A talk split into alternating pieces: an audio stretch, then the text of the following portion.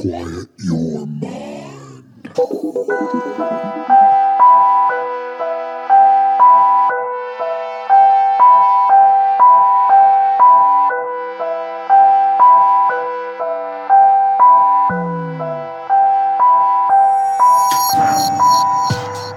Welcome to Dawn of Mantis. This is a mini Mantis, episode 17. And in honor of the 17, I found a little thing about 17, the number 17, the album, which I know you guys will love or loved, Chicago 17. That was a Oh, yeah. fantastic album. I didn't even realize how fantastic it was until I researched it a little bit. Uh, 14th studio album by the American band Chicago, obviously. Uh, May 14th, 1984 is when that thing came out, and uh, Full Moon slash Warner Brothers. The tracks Stay the Night on side one, Hard Habit to Break, which my friends and I used to sing Hard Rabbit to Bake.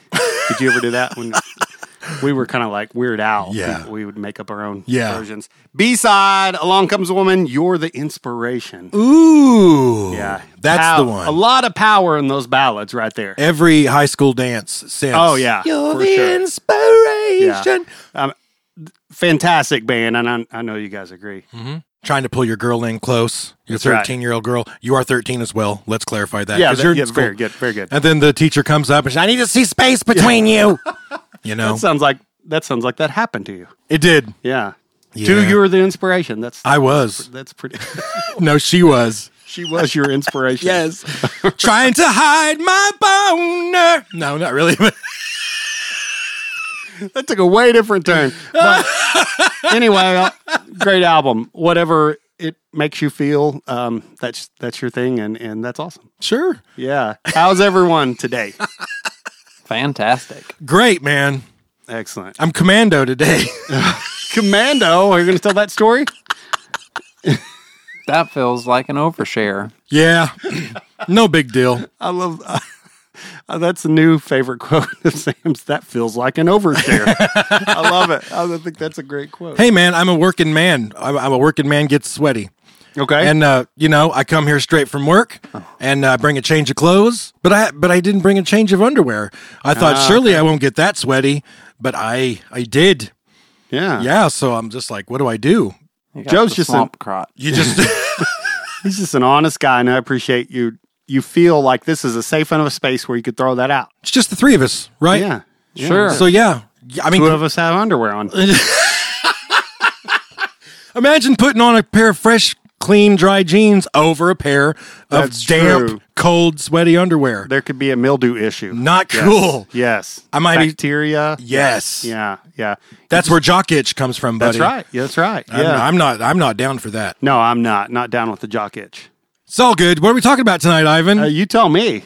We're going to talk about one of the most crazy things to ever happen in the aviation industry. All right, I'm ready. I love aviation stuff. British Airways Flight 5390.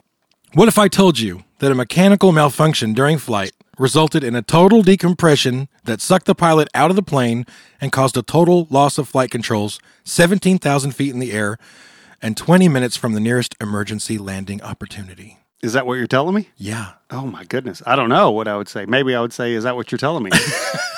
That is a crazy story, isn't it? it is. That's maybe what I should have said. Sorry. What makes this tale go from crazy to miraculous, though, is the fact that not one of the crew or 81 passengers died that day, not even the pilot that was sucked out of the plane. Holy crap. I think this is the plot of Lost. Yes.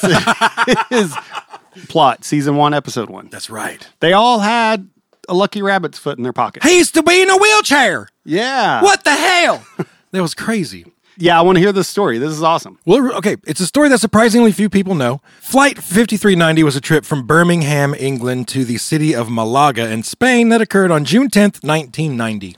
The plane carried 81 passengers and a crew of six, including Tim Lancaster, a 42 year old experienced pilot with over 11,000 flight hours, and his 39 year old co pilot, Alistair Atchison, who himself had well over 7,000 flight hours. It was uh, Atchison who completed a routine takeoff at 8.20 in the morning.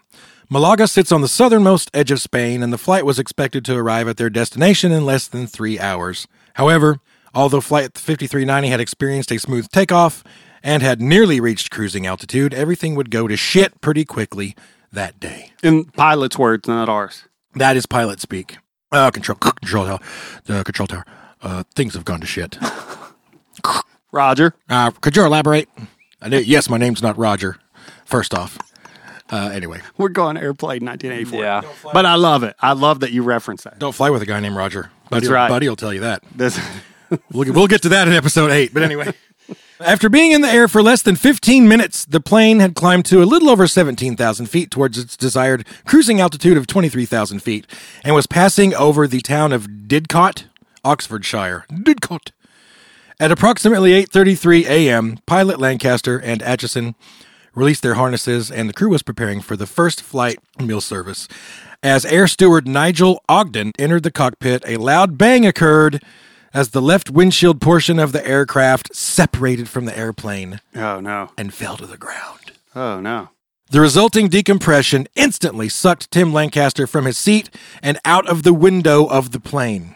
Dude, that sucks. The only thing that prevented him from being thrown completely out of the plane was the fact that his knees caught on the flight controls while his upper body remained outside the plane. Oh. Oh, So the the controls that you push forward, right. he hit those and his his I don't know, his shins or something, maybe. Something got hung in there where the rest of his body's out. But does that not instantly pull those controls forward and put you into a you would nosedive? think. That's what happened. Oh, my goodness. He's What- kind of like, Wasn't? Did you say there was a co-pilot? Yes. Now what's he doing? Tell us. He was playing Bubble Guppy on his phone. Yeah, so you're right, Sam. Uh, it is good that this that he caught the controls because it saved him from a plunge to certain death. I Seventeen. think there's like 81 people on that plane that don't agree. just go. "Oh, We'll be fine without you. But you won't. no, no, you won't. So yeah, it caused the plane to leave autopilot and accelerate rapidly into a steep nosedive. So you guys hit it right on the head. Uh, Sam did. I didn't. I didn't guess that. That's Sam. Well, what's worse, the force of the sudden decompression had sucked the flight deck off its hinges and into the control panel where it blocked the throttle. So that's going full throttle straight down, and this door is on it where no one can even pull the damn throttle back. Oh, that ain't where you want to be. No, Oh, like everything, the worst possible case. Steward Nigel Ogden rushed back to grab Lancaster's uh, legs to prevent him from being sucked the rest of the way out of the plane, while the rest of the crew attempted to secure the cockpit and alert the passengers to brace for a possible emergency landing. In other words, a crash. Yes. What didn't help matters was they the didn't fact. know by now. No, yeah, I know. No shit. what didn't help matters was the fact that the uh, instant the plane lost pressure, a white fog had formed throughout, making it difficult to see and maneuver. Is that just because you're up so high? Just there's so much condensate up there or something? Yeah. It had to be something, and it could be the the fact of the air rushing out so fast that could have caused kind of like how you spray an aerosol can, it gets really cold.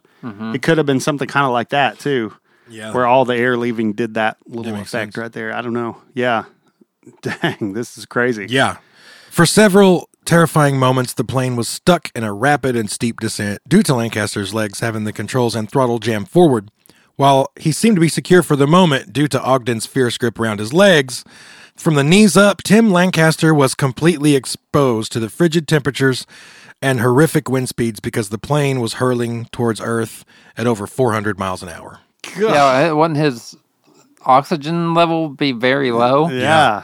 Yeah, for sure. But at some point, you know, he's going to hit that altitude where he's like, I can't breathe. Oh, no, I'm good now. yeah.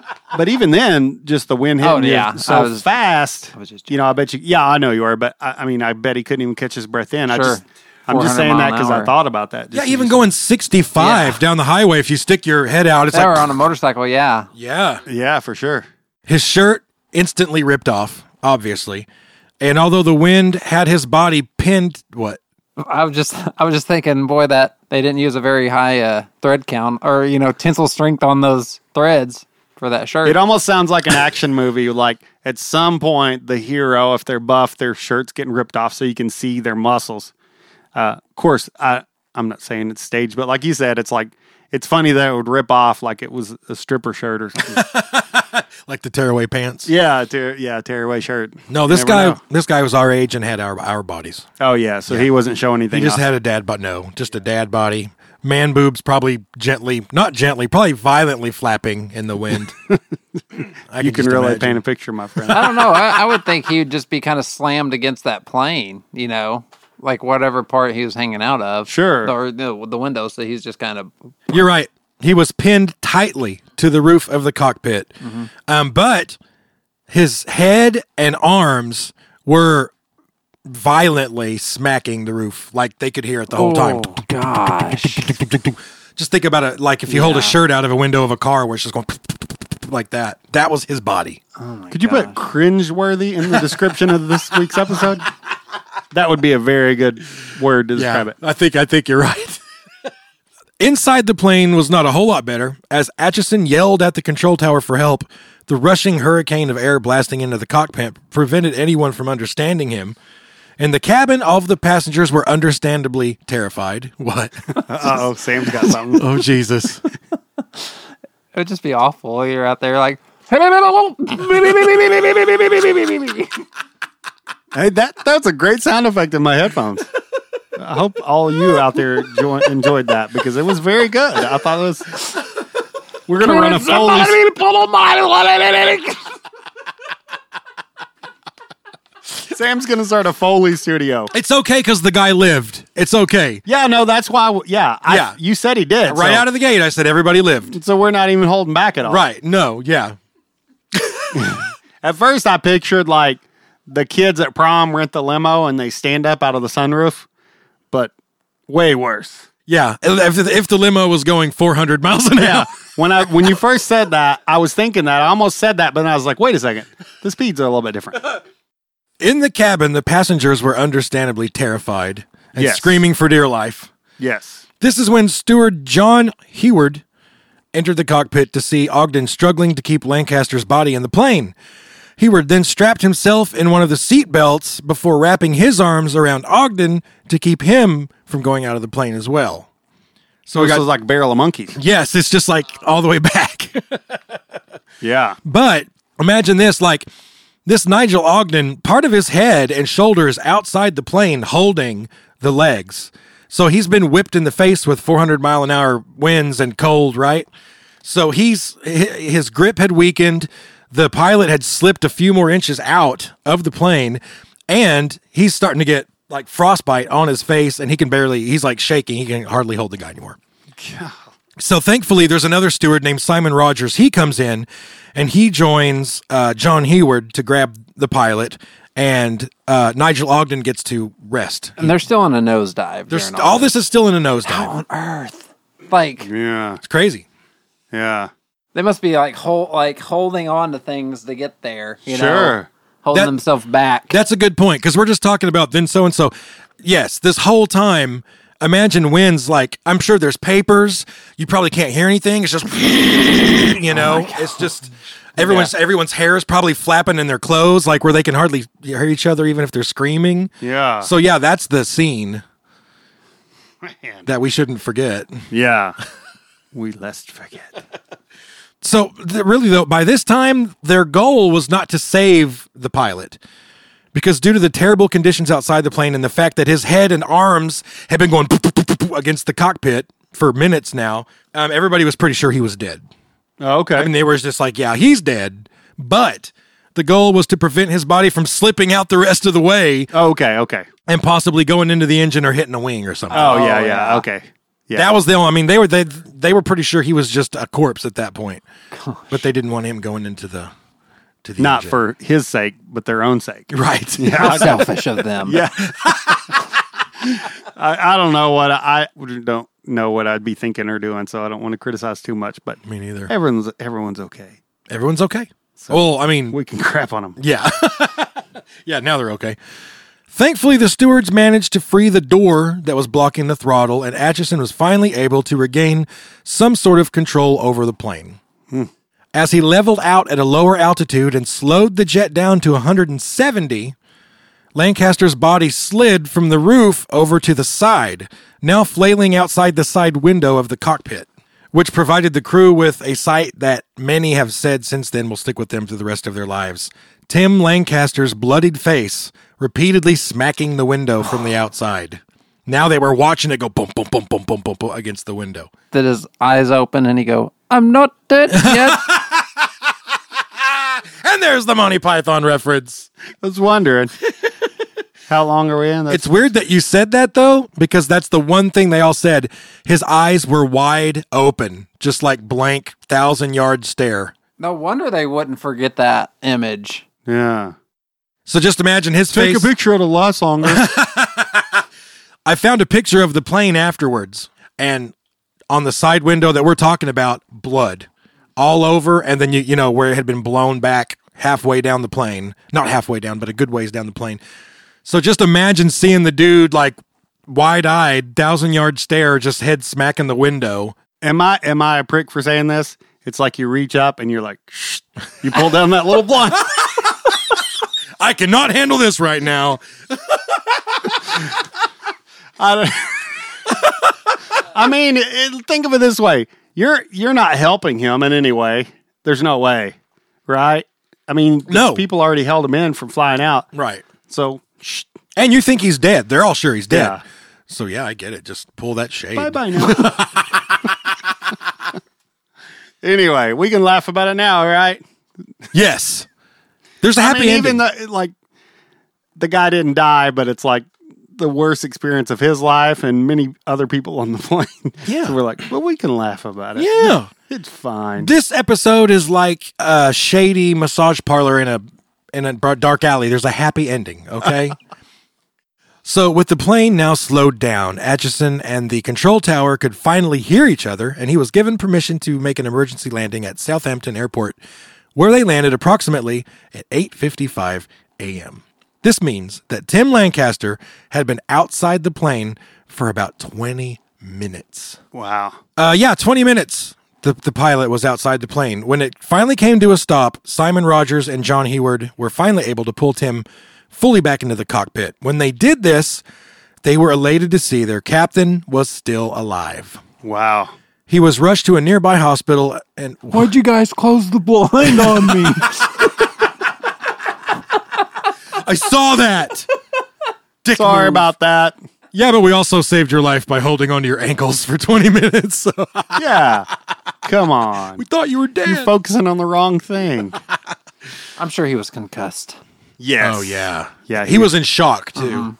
Yeah. Well, he was rushed to a nearby hospital and actually had no life threatening wounds, although he did suffer frostbite, bruising, and fractures to his right arm, left thumb, and right wrist. Wow. That's all? That was it. Man, that's that's a tough guy. Isn't that insane? Yeah.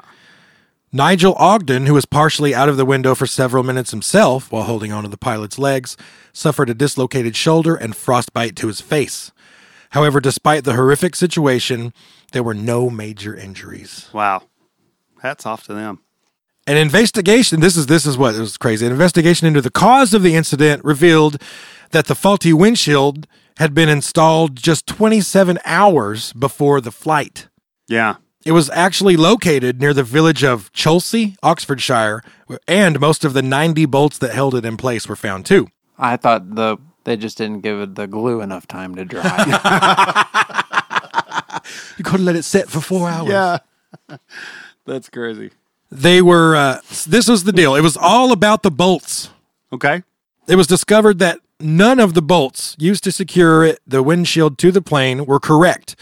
So that, I like, if I remember correctly, out of the 90, like 80 of them were too small in diameter, and the other ones were the right diameter but too short. Wow. You're just like, ah, we're just gonna use what we have laying around. Yeah. They Well, they work like I work in my shop yeah. on an arts and craft project. Well, here's what's scary. You don't even need the notes. The mechanic that had replaced it, the exact bolts or the exact type of bolts, diameter and length and everything, were what had held the previous windshield there too. So it had been done wrong before. But he Ah, wow. he looked at those and and assumed, like anybody would, that that must have been correct.